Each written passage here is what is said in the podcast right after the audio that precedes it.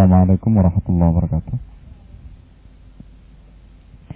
Eh, baik kita teruskan pembahasan selanjutnya tentang eh, perintah yang mempunyai konotasi real. Ya, ada perintah yang mempunyai makna yang hakiki, makna yang sesungguhnya. Eh, yang kedua kita masuk pada konteks mandub atau sunnah.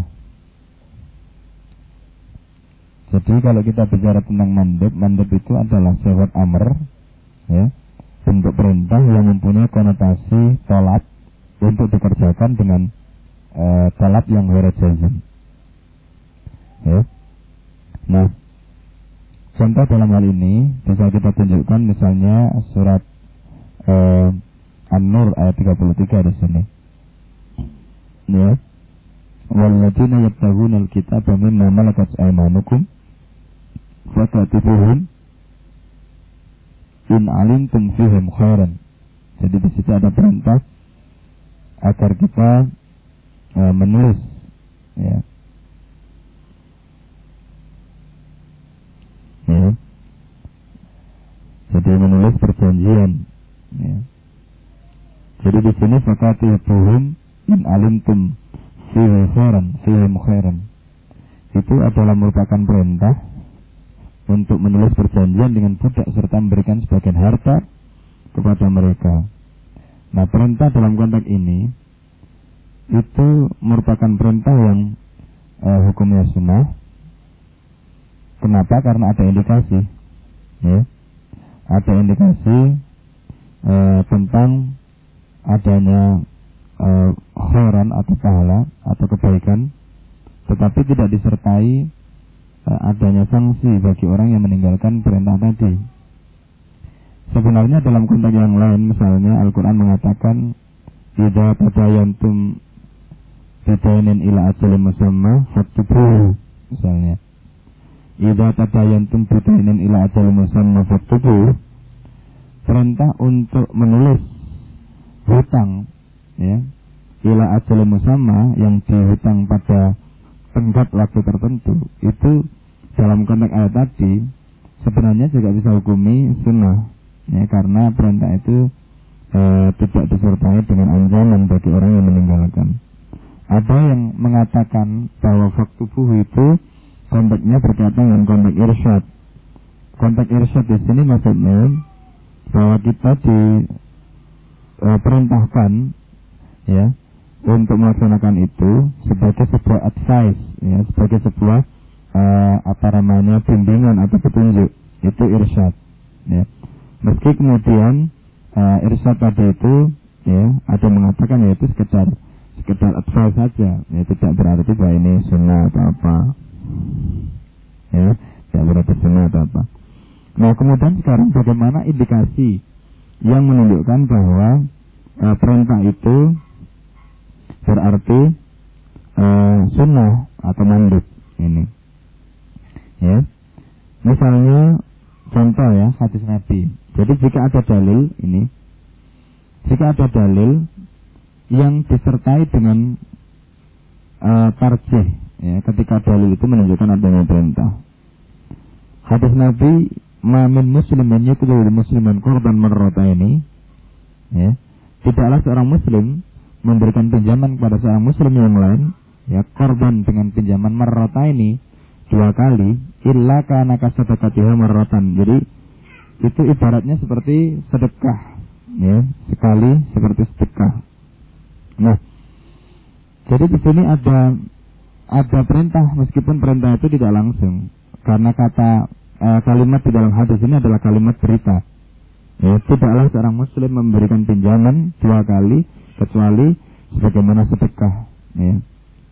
Nah, dalam konteks ini ada tarjih, ya, ada tarjih, ada penguatan, maksudnya penguatan dengan memberikan iming-iming, ya, dengan memberikan iming-iming bahwa orang yang beri, orang yang memberikan pinjaman itu seperti orang yang sedekah, ya. Artinya dia dilihat dari segi pahalanya. Jadi kalau di situ dikatakan kasadakoti hamarrotan, ya, itu berarti sebenarnya status memberikan pinjaman tadi itu adalah manduk, gitu. Ya, memberi pinjaman itu adalah manduk mandub.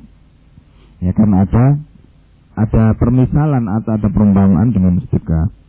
Yang kedua, jika tuntutan untuk melaksanakan perintah disertai dengan pembenaran, ya, adanya pembenaran atau sukut terhadap pelanggaran perintah tersebut.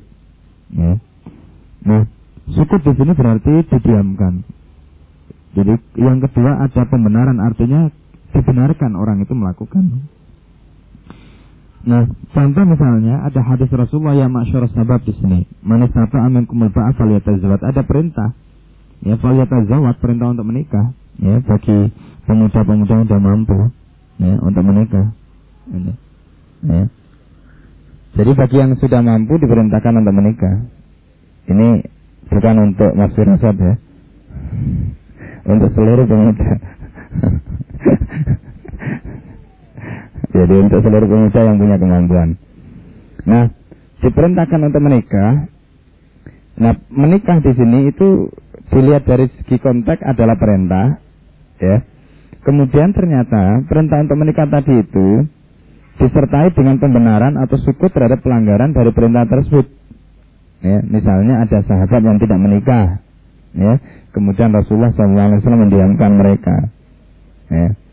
Demikian juga ketika ada larangan dari Rasulullah, misalnya Rasulullah melarang nah Rasulullah betul, Rasulullah melarang apa namanya laki-laki untuk membujang, tapi ada sahabat yang membujang dibiarkan. Jadi menikah itu maka statusnya nanti menjadi sun, sunnah saja, tidak wajib gitu. Ya, menikah itu statusnya sunnah, tidak wajib. Ya.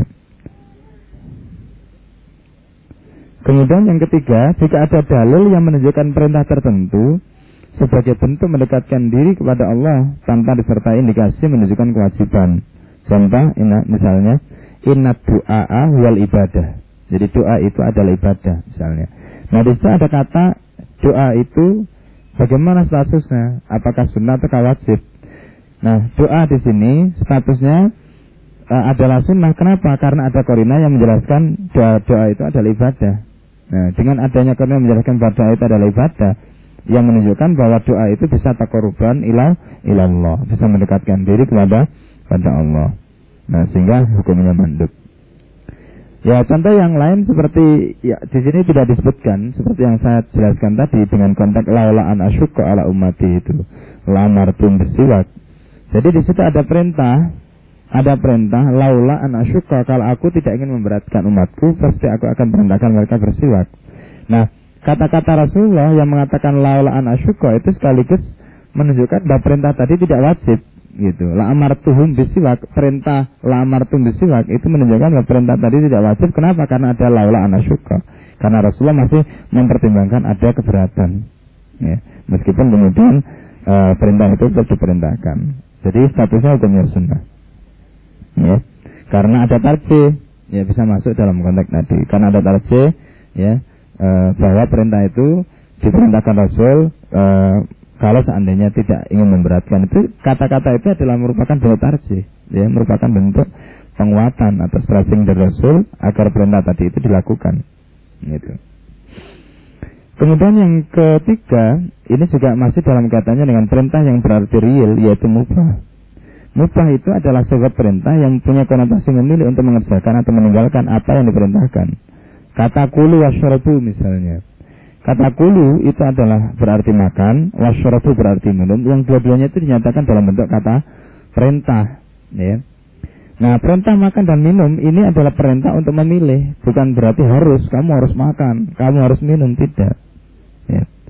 Nah kalau kemudian nanti itu makan dan minum berarti wajib, itu kewajibannya bukan karena asal kewajiban itu, tapi karena memang ada kaitannya dengan masalah lain ya berkaitan misalnya mempertahankan eh, apa namanya hajat ya. Jadi kalau enggak mati ya gitu. Itu nanti kembali pada konteks eh, berkaitan dengan larangan untuk membunuh diri dan sebagainya. Nah mengenai indikasi yang menunjukkan kemubahan itu antara lain jika ada dalil yang menjelaskan bahwa Rasul telah melakukan perbuatan dan meninggalkannya pada waktu yang lain itu mubah. Contoh misalnya, ya. Ada pernyataan di sini inna janazata marat ala ibn Abbas wal Hasan bin Ali. Ya. Jadi ada jenazah itu lewat melintasi ibnu Abbas dan Hasan bin Ali. Nah salah salah satu di antara mereka berkata ya waka adal akhir ya, itu sebenarnya koma itu misalnya berdiri. Ya. Bukan kola ya. Fakoma haduma waka adalah akhir itu salah itu jadi yang lain salah satunya itu berdiri terjemahnya benar tapi tagnya salah itu ya. ya jadi yang pertama itu berdiri ya maksudnya Ibn Abbas berdiri sedangkan Hasan duduk Kemudian fakol al qaim Ibn Abbas berkata lil qaid pada Hasan, "Alaisa qad qama Rasulullah?" Faqala bala. Loh, bukankah Rasulullah ketika melihat jenazah itu berdiri? Kemudian kata Hasan, "Bala, benar." Kemudian apa kata Hasan? Waqo ada, tapi Rasulullah juga duduk. Nah, jadi Rasulullah itu berdiri, kemudian di sisi lain juga Rasulullah duduk. Jadi di sini berarti ada dua perbuatan. Di satu sisi ketika melihat jenazah itu Rasulullah berdiri, di sisi lain Rasulullah duduk. Nah, perintah seperti ini menunjukkan bahwa perintah itu tidak bersifat uh, apa namanya sunnah atau wajib, tetapi sebaliknya menunjukkan adanya takhir. Kemudian yang kedua, jika ada ampunan terhadap perbuatan dinyatakan dalam hukum umum. Jadi ada hukum umum. Ya, kemudian hukum umum tadi itu disertai dengan ampunan bagi orang yang meninggalkan bukan karena udur. Jadi kalau dia meninggalkan bukan karena udur, artinya disengaja tapi diampuni. Ya. Eh, maka itu menunjukkan adanya eh, kemubahan. Contoh misalnya ketika Rasul ditanya tentang hukum kaji dan minyak samin, beliau menyatakan al halalu ma fi kitabi wal haram ma haramallahu fi kitabi wa masakanahu fawa mimma anhu. Nah, kata-kata Rasulullah wa masakanahu fawa mimma anhu, apa yang didiamkan Rasul kita adalah apa yang uh, dimaafu, ya apa yang dimaafkan, ya. Uh, artinya apa? Kalau kemudian perkara itu ditinggalkan, tidak di uh, apa-apakan, ya. Kalau dilakukan juga tidak diapa-apakan, nah itu menunjukkan bahwa perkara itu mubah. Yang ketiga, jika perbuatan haram atau dilarang dengan larangan yang tegas, kemudian dihalal kembali setelah sebabnya hilang. Nah itu juga menunjukkan menunjukkan mubah. Contoh misalnya ketika ada dua konteks, idanu dialis salati miyamil jum'ah fas'au ila dzikrillah. Jadi ketika ada adzan diperintahkan untuk e, meninggalkan jual beli. Begitu adzan selesai jual beli diperintahkan wa idza qudiyatis shalat fantashiru ardi. Jadi disuruh e, bertebaran di muka bumi. Nah, pertanyaannya sekarang bagaimana hukum bertebaran di muka bumi atau dengan kata lain hukum jual beli tadi? Ya jawabannya mubah. Ya, jawabannya mubah. Apa dasarnya? Dasarnya sebelumnya diperintahkan, kemudian setelah itu, uh, jadi sebelumnya itu dilarang, ya, dilarang karena ada konteks tertentu, kemudian setelahnya dimubahkan, uh, diperintahkan. Nah ini. Uh, kemudian contoh yang lain itu biasanya ulama usul itu pakai ini. Kuntu nahatukum anjaratil kubur ala fazurha. Itu juga bisa. Perintah fazurha itu mereka kadang-kadang artikan juga berarti perkara itu mubah karena sebelumnya dilarang Rasul kemudian setelah itu diperintahkan. Nah, konteks fazur wa ala fazur wa ingatlah saat ini aku perintahkan. Nah, ini juga bisa masuk ala fazur itu pada konteks tadi itu yang uh, harful arad itu laula, ala dan sebagainya tadi itu masuk di situ. Ya, yang tadi contohnya kurang pas tadi ya. Jadi ala fazur itu ala fazur itu juga berarti perintah tetapi perintah ini tidak berarti wajib. Nah kenapa perintah ala fazurat itu tidak wajib? Karena sebelumnya dilarang. Ya, kalau ada larangan sebelumnya kemudian diperintahkan itu berindikasi hukumnya sunnah saja. Kemudian yang keempat, jika perbuatan jibil yang dilakukan berkaitan dengan karakteristik jasmani, ya, berkaitan dengan karakteristik atau kebiasaan jasmani. Ya, misalnya firman Allah, Ya walladzi ja'alakum fil arda dalulan famshu. Di situ ada kata famshu fi manakib wa kulu min rizki. Jadi famshu fi manakib kita diperintahkan untuk berjalan fi manakib. Ya, di segala penjuru manakibil ardi. Nah, berjalan itu adalah perintah yang berkaitan dengan perbuatan ya. dan itu juga terkait dengan karakteristik jasmani. Jadi kalau orang itu misalnya tidak berjalan itu nggak mungkin gitu. Misalnya apakah ada orang itu e, misalnya hidup tidak berjalan kan tidak. Tetapi perintah berjalan karena berjalan itu adalah kaitannya dengan perbuatan jasmani. Ya itu tidak menunjukkan bahwa perintah tadi itu hukumnya adalah wajib. Jadi wajib kamu berjalan tidak. Nah di sinilah maka kemudian e, dalam pembahasan yang lalu saya sudah singgung hukum asal perintah itu tidak berarti wajib. Al aslu fil amri itu bukan wajib. Kalau ada yang mengatakan al aslu amri lil wujub itu kurang pas. Ya, yang pas adalah al aslu amri lil tolak. Hukum asal perintah itu adalah tuntutan untuk melakukan. Nah, tuntutan untuk melakukan itu bisa berarti nanti wajib, bisa berarti mubah, bisa berarti sunnah, bisa berarti ya tidak salah satu dari ketiganya. Mungkin itu uh, untuk konteks perintah yang bermakna tidak real. Apakah itu bermakna taskhir itu tidak real Ya, misalnya contoh kunu kiradatan khasyiin, jadilah kamu kera. Itu tidak real, perintah tidak real. Ya. Perintah tidak real karena konotasi perintah itu adalah tasfir, maksudnya untuk mensihir orang-orang Yahudi Bani Israel itu supaya menjadi kera. Sama dengan misalnya kalau Allah mengatakan if alu masyitum, jadi lakukan saja apa yang kamu suka itu juga merupakan perintah yang tidak real karena konteks if alu masyitum lakukan apa yang kamu suka itu konotasinya berkaitan dengan konotasi uh, istilahnya di sini tahdid, ancaman. Itu ancaman ya yang justru itu menunjukkan adanya ancaman dari Allah agar kita tidak melakukan sebenarnya. Ya. Atau misalnya perintah yang lain ya. Misalnya if alu la alu Lakukan atau tidak kamu melakukan. Nah, itu juga tidak berarti wajib karena if alu di situ konteksnya berkaitan dengan taswiyah. Artinya kita lakukan atau tidak kita lakukan itu konotasinya sama. Ya, dan begitu seterusnya. Jadi kesimpulannya hukum asal perintah itu tidak berarti wajib, tetapi lebih tepat dikatakan hukum asal perintah itu bermakna tolak. Nah itu yang paling kuat kaidahnya. Ya. Nah jadi itu berkaitan dengan perintah. Nah sekarang yang kedua berkaitan dengan larangan, larangan yang real ini. Nah larangan yang real itu pertama berarti haram, ya. Haram. Haram itu adalah si sigot nahi atau sigot atau bentuk larangan yang mempunyai konotasi permintaan tolak, tolak butarki, tuntutan untuk meninggalkan dengan tolaban jazim, tuntutan secara uh, apa namanya bulat, ya tuntutan secara bulat. Contoh misalnya, wala tasriku wala taznu, ya wala tasriku wala taznu. Janganlah kamu mencuri dan janganlah kamu berzina. Itu ada hadis Rasulullah SAW ya dari Badan. Itu dalam konteks bayat. Ya. Nah sekarang apa konotasi wala tasriku wala tazunu tadi itu bermakna bermakna wajib. Nah di situ kembali kepada korina bahwa ta, apa tasriku larangan tasriku dan tazunu tadi maaf itu berarti haram. Ya salah saya tadi berarti haram. Itu apa kembali pada korina. Pertama misalnya ada nas jika ada nas yang menjelaskan bahwa Allah membenci dan memurkai perbuatan itu. Contoh kasus perzinaan. Ya. Ya, di situ dikatakan jadi dikatakan wala tangkihu ma nakaha abaukum. Eh, ini ini konteks lain ya maaf. Jadi dalam kasus zina itu misalnya wala taqrabu zina innahu kana fahisha wa jadi ada kata fahisha wa sabila itu menunjukkan bahwa perbuatan tadi itu merupakan perbuatan jadi benci dan dimurkai oleh Allah. Dalam kasus uh, apa namanya pencurian juga demikian nanti. Nah ini contoh lain contoh lain itu berkaitan dengan masalah uh, apa namanya pernikahan, hukum menikahi eh, bekas istri atau menikahi ap, apa istri yang dinikahi oleh orang tua kita. Wala tankihu ma nakaha abaukum minan nisa illa ma qad salafa innahu kana fahishan wa makta wa sa'sabila. Ayat ini kalau kita lihat pada konteks uh, tradisi jahiliyah, jadi di dalam tradisi jahiliyah itu ada empat bentuk pernikahan, ya, empat bentuk pernikahan.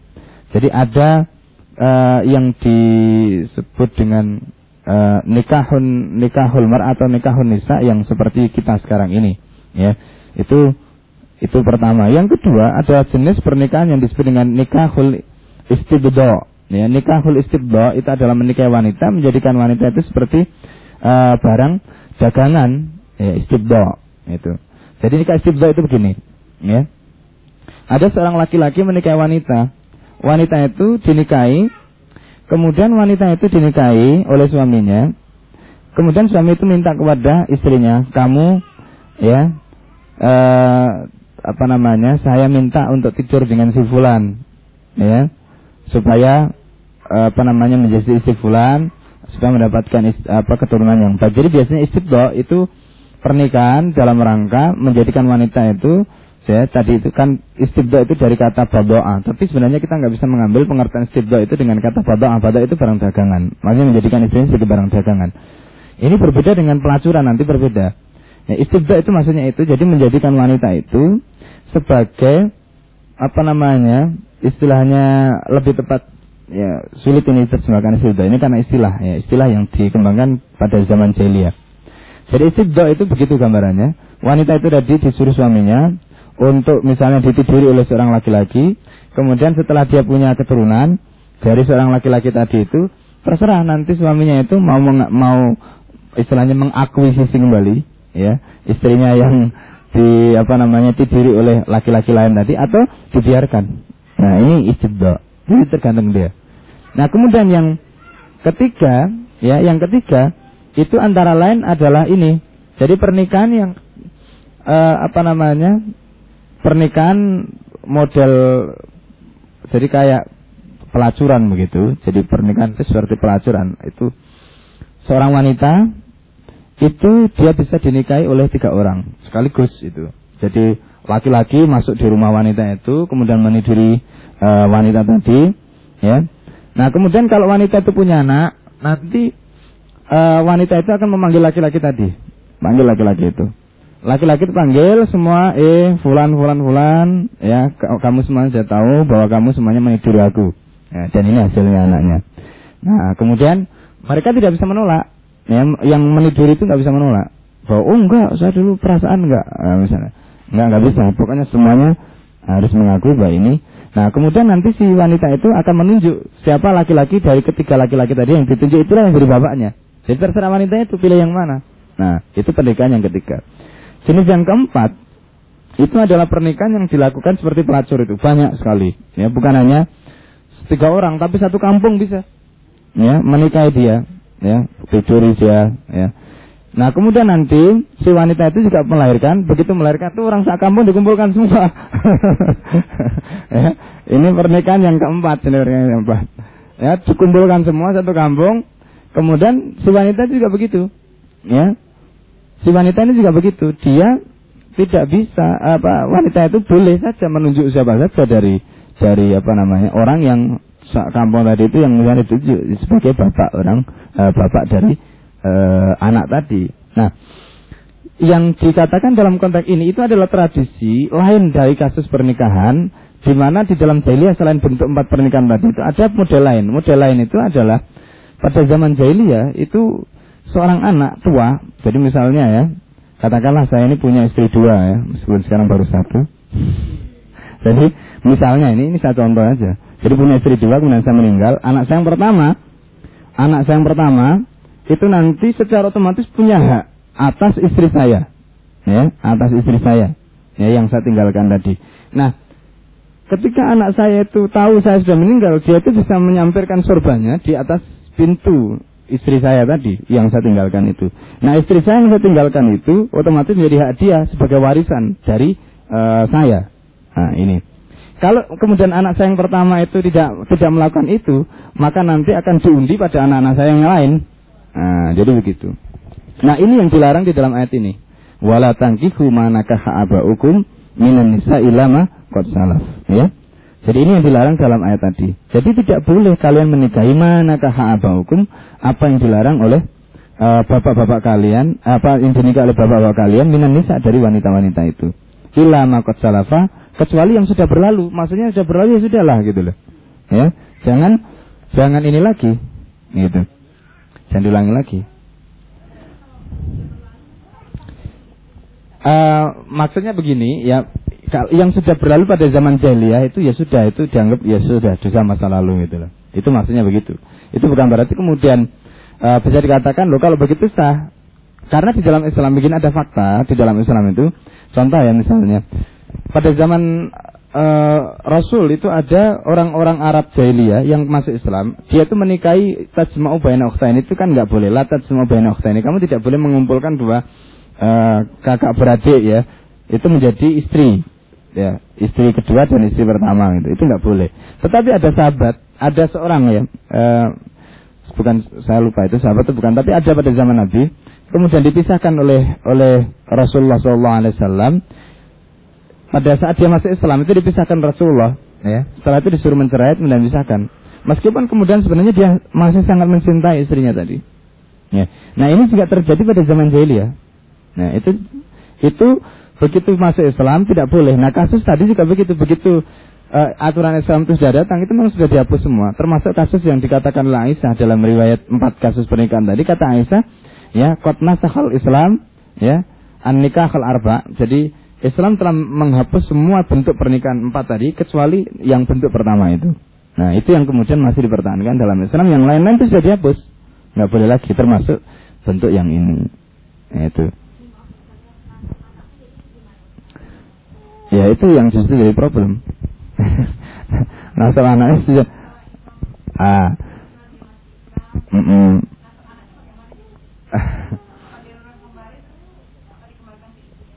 Uh, wallahu alam itu. Saya, saya wallahu alam.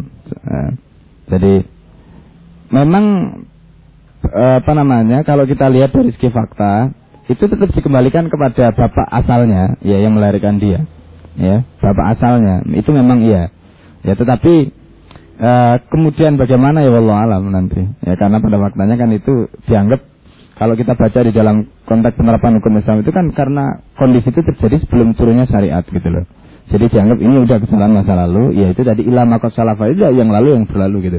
Yang ke depan ini ya sudah, ini yang yang yang diperbarui, yang lalu ya sudah. Itu jangan berlalu. Itu. Ya. Nah, contoh bapaknya Rasulullah juga begitu.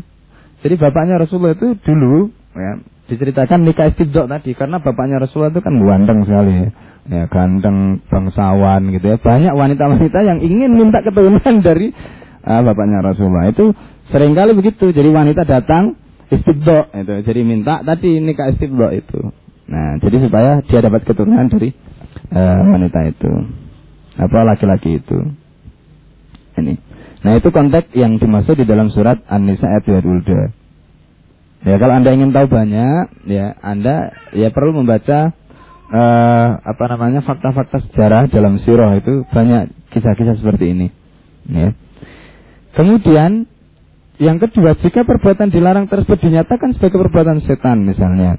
Ya ayyuhalladzina amanu innamal khamru wal maisir wal ansab wal azlam rijsun min amali syaitan. Jadi diungkapkan dengan kata rijsun min amali syaitan itu juga menunjukkan itu merupakan larangan yang tegas. Ya, maka kemudian ada perintah fajtanibu. Ya, fajtanibu. Ini. Uh, lafaz fajtanibu itu sama dengan lafaz tadi wala takrobu artinya kalau kita diperintahkan menjauhi itu berarti konsekuensi dari e, menjauhi itu ya termasuk pemanfaatan. Kalau kita diperintahkan untuk menjauhi berarti memanfaatkan juga tidak boleh gitu. Ya, pemanfaatan kan nggak boleh.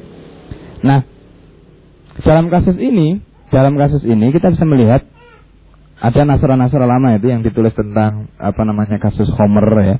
Kasus Homer, kasus alkohol itu di nasra-nasra tahun 60-an itu itu banyak dibahas tentang kasus ini. Ya, saya tidak perlu rinci lah. Ya, dan nanti bisa dibahas dalam pembahasan lain. Kemudian yang ketiga, jika ada nas yang menyatakan adanya laknat Allah atau Rasulnya terhadap orang yang melakukannya, misalnya Allah alal wasimat wal mutawsimat, ya, wal mutanam miswat wal mutafallijat, ya. Jadi Allah melaknat orang yang mentato, ya, dan minta ditato. Juga orang yang mencukur alis. Nah, ini, ya. Ini bintang-bintang film ini ya, yang suka mencukur alis ya alisnya dicukur diganti metneng ya nah ini ini termasuk yang dilarang dilaknat oleh Allah. Wasimat wal mutausimat jadi mustausimat. Jadi yang minta tato maupun yang pentato itu sama-sama dosa besar nggak boleh. Ya sama-sama dosa besar. Hmm? mencukur bulu muka. Ya apakah termasuk dalam kategori tadi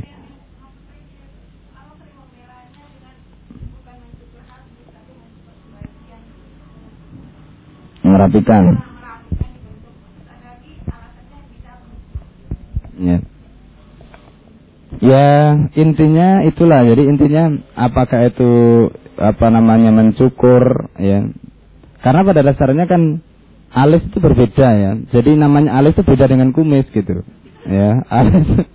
Jadi kalau katakanlah dikiaskan dengan kumis misalnya alisnya itu kok nggak rapi sama kan dengan itu kan lain itu. Kalau kalau alis itu kan nggak bisa panjang ya, iya kan? Apa ada alis yang bisa panjang sekali kan nggak ada. Memang, ya kan lah. Jadi berbeda. Allah justru memberikan khasiat pada rambut alis itu berbeda. Ya.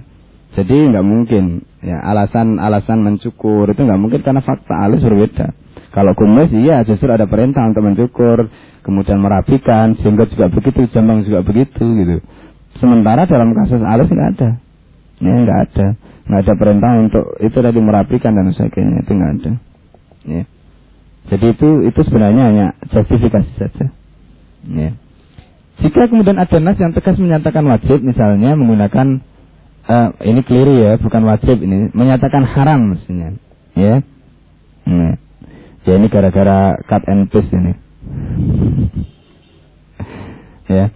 Jika ada nas yang secara tegas menyatakan haram, itu keliru bukan wajib. Misalnya dengan menggunakan lafaz hurima atau harama. Jadi Allah harama alaikum ukukul ukukal ummahat wa ba'dul banat ya. Allah mengharamkan kepadamu durhaka kepada ibu memberi hidup anak perempuan. Ini jelas hukumnya haram. Ya sama dengan tadi misalnya ada lafaz faridoh gitu ya. Atau misalnya khurimat alaikum ummahatukum misalnya. Itu juga begitu. Jadi diharamkan bagi kalian ibu kalian. Itu bukan berarti ibunya diharamkan untuk dimakan. Ya. Konteks khurimat itu maksudnya adalah khurimat dalam konteks apa gitu ya.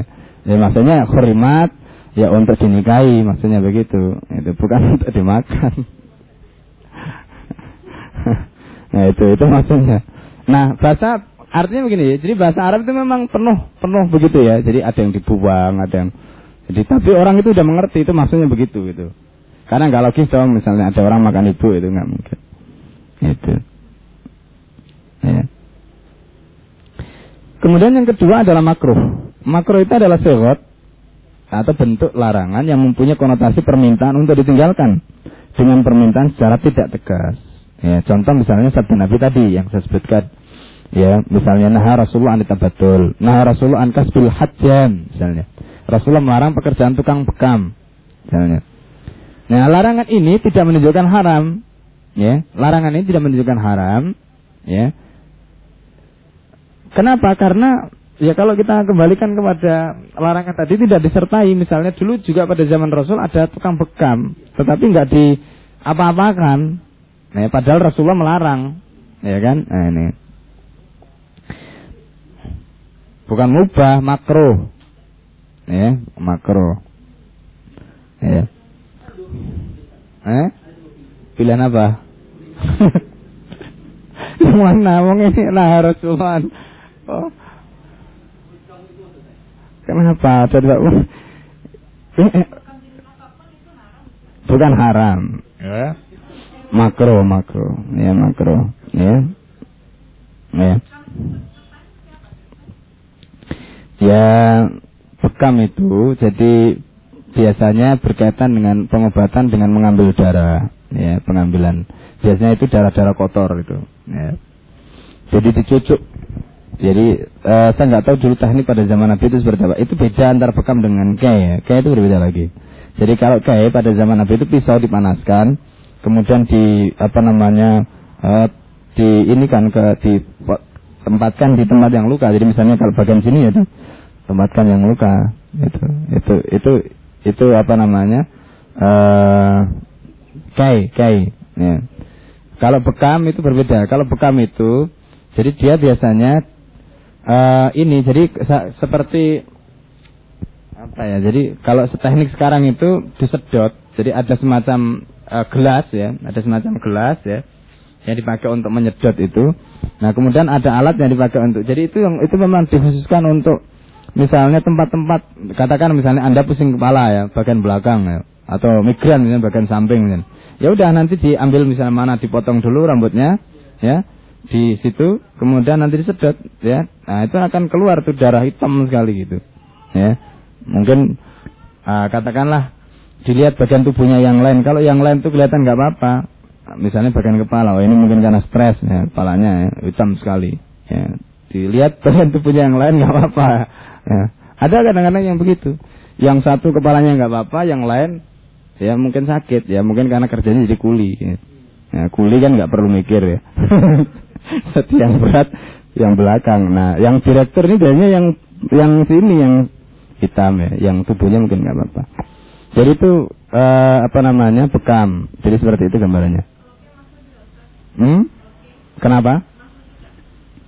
Uh, saya tidak tahu apakah itu termasuk dalam kategori ini karena setiap perbuatan itu harus ditentukan dalilnya. Karena ya wallah alam saya belum belum lihat. Eh.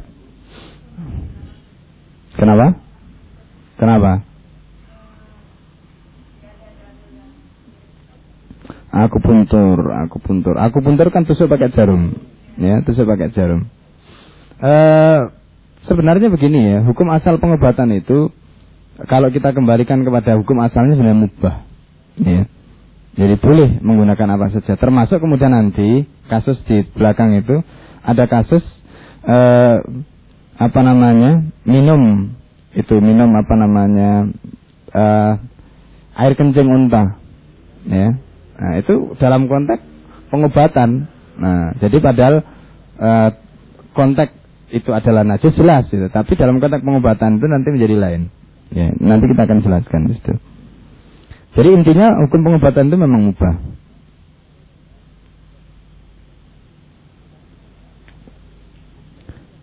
Kasus yang lain di sini ya, jadi korina-korina yang menunjukkan adanya larangan yang tidak berarti eh, haram atau makro saja itu disebutkan di sini. Jika ada larangan disertai dengan pembenaran atau suku terhadap dilanggarnya larangan tersebut. Contoh hadis Nabi yang menyatakan ya Rasulullah ya. Inna bi ardina anaban na'tasiruha fanashrabu minha qala la faraja'tuhu qultu inna nastashfi fihi lil marid qala inna dzalika laysa bisyifa walakin nauda. Ya. Ya Rasulullah sesungguhnya di negeri kami terdapat banyak anggur yang kami biasa peras kemudian kami minumnya. Ya Nabi kemudian uh, Nabi kemudian bersabda jangan. Ya jangan. Kemudian kami mengulanginya, kami bertanya, sungguhnya kami menggunakannya untuk obat orang sakit. Ya Rasulullah, kemudian belum menjawab, sungguhnya itu bukan obat, namun penyakit. Nah, sementara larangan berobat dengan perkara haram dibenarkan dalam kasus lain. Ya, jadi kalau tadi kan ada larangan, loh, ada larangan har, apa berobat dengan menggunakan uh, barang yang diharamkan, ya. Fa innahu fa innahu laisa uh, jadi laisa bisyifa atau dalam riwayat yang lain disebutkan fa innahu laisa uh, bidawain wa inna madda ya dalam riwayat yang lain. Itu bukan obat tetapi penyakit. Itu. Itu dalam konteks uh, penggunaan khamr ya dalam hadis yang lain. Nah sementara dalam hadis yang lain disebutkan ananasan istawau fil madinati fa nabi ayal haku biwa'ihi yakni al-ibil fayashrabu min albania wa abwaliha. Orang-orang di Madinah telah diserang sakit perut ya mencret waktu itu. Ya ketika itu belum ada obat seperti entrostop dan sebagainya seperti sekarang. Kemudian mereka diperintah kalau Nabi untuk menyertakan penggembalanya yaitu penggembala unta. Kemudian mereka meminum susu dan air kencingnya. Jadi air kencing unta tadi diambil. Nah ini menunjukkan bahwa pengobatan dengan air kencing tadi dibolehkan meski hukumnya makruh.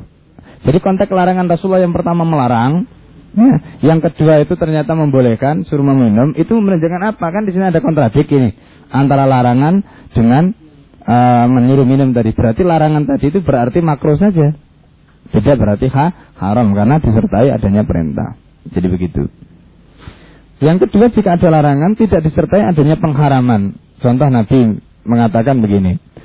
Ya, foran atau Nabi fayajzu minhum rihal kurrafi faqala alam aku nahatukum an akli hadis syajara? Innal malaika tata'adda mimma yata'adda minhul insan. Ya beberapa orang datang pada nabi kemudian beliau mencium bau bawang perai. Ya seraya bersabda ya tidaklah saya telah melarang kalian untuk memakan buah pohon ini sebab malaikat juga akan tidak senang dengan apa membuat manusia tidak senang. Ini misalnya seperti makan jengkol. Nah itu bisa. Ya karena baunya tidak enak Nah, atau kasus bawang perai tadi. Jadi bawang yang besar-besar itu ya, biasanya memang bikin ini ketiak bau itu. Ya, ya mungkin bang bomba itu. Ya. Jadi kalau orang India suka makan itu ya. Jadi kalau biasanya di Malaysia itu saya yang bang besar itu. Biasanya yang yang yang apa menimbulkan bau ini itu. Hmm, ya.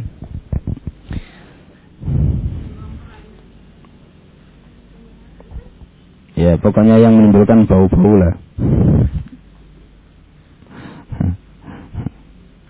Kemudian yang C, mubah. Mubah juga dimasukkan dalam konteks larangan. Karena mubah itu juga kadang berarti larangan ya. Kadang juga berarti larangan.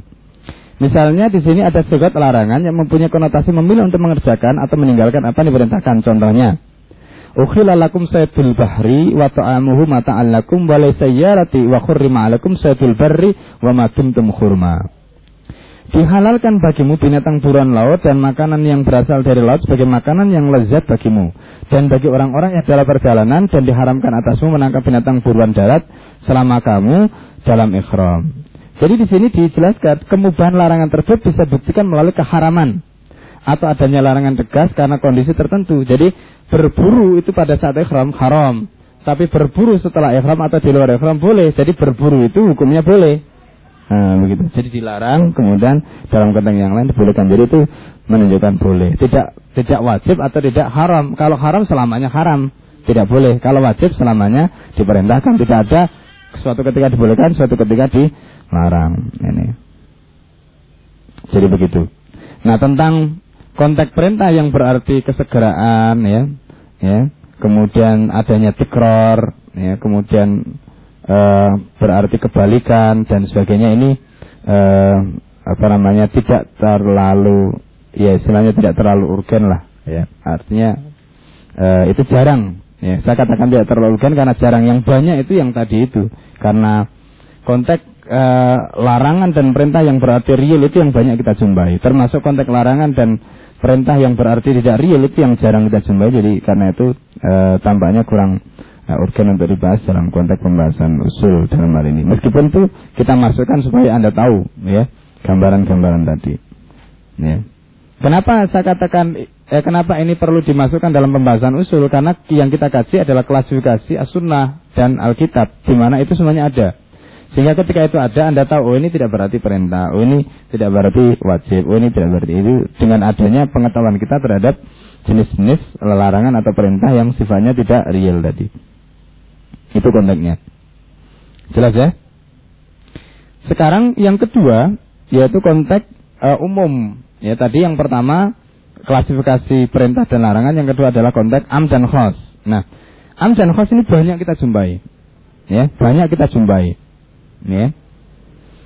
Uh, yang perlu kita pahami am dan khos ini dari mana cara kita mengetahui dengan cara mengetahui sehot. Ya, atau bentuk bentuk Ciri-ciri dari konteks am itu bisa kita jumpai pertama dengan adanya partikel al. Ya, kalau ada misalnya lafat ada partikel alnya, itu biasanya e, berbentuk umum, lafat umum. Ya. Jadi di sini misalnya contohkan, kalau ada lafat al menyertai bentuk plural jamak, baik itu jamak ya plural non gender seperti jamak taksir misalnya seperti arijal atau plural yang bergender seperti jamu dakar salim atau jamu mana salim ya. Misalnya al muslimat atau al muslimun ya. Umumnya ya partikel al yang berkonotasi genus yang disebut al jinsiah tadi itu ya ya maksudnya al jinsiah itu adalah al yang bisa me, istilah menunjukkan semua jenis ya kemudian juga disebut kadang-kala disebut al istighraq ya istighraq itu maksudnya adalah dia menarik semua jenis jadi jenis-jenis yang lain dimasukkan dalam jenis itu Ya, itu yang disebut dengan uh, al-jinsiyah atau al-istighraq. Ya, jadi kadang-kadang uh, disebut demikian. Contoh kasus ar-rijal di sini misalnya. Ar-rijal, ya. Nah, ar-rijal itu nanti meliputi semua laki-laki. Lir-rijal karena di situ ada al al uh, partikel al yang masuk pada uh, huruf uh, masuk pada uh, kata uh, benda yang berbentuk jamak, ya, jamak taksir. Ya, sehingga lirijal itu mempunyai konotasi umum. Nah, ini juga bisa kita bisa kita katakan semua jenis laki-laki. Ya. Apakah laki-laki yang membunuh bapaknya atau tidak? Nah, baru nanti kemudian ada taksis. Nanti ada taksis misalnya orang yang membunuh misalnya la yarisil qatilu. Ya, orang yang membunuh tidak boleh e, mewaris. Nah, itu berarti nanti menjadi taksis. Ya, taksis bagi keumuman konteks ini. Kenapa? Ya, itu juga menjadi taksis nanti. Kemudian ada bentuk singular yang disertai dengan partikel al, ya tadi bentuk plural, sekarang bentuk uh, apa namanya uh, singular atau bentuk tunggal yang disertai dengan partikel al. Contoh misalnya di sini azaniatu wazani itu juga bersifat umum, ya bersifat umum.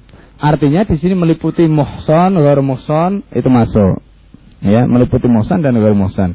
Mungkin Anda bertanya, loh, bagaimana dengan kasus asarik wasarikotu kok tidak masuk di sini? Ya. Nah, kasus asarik wasarikotu itu nanti masuk dalam kategori mutlak dan mukoyat.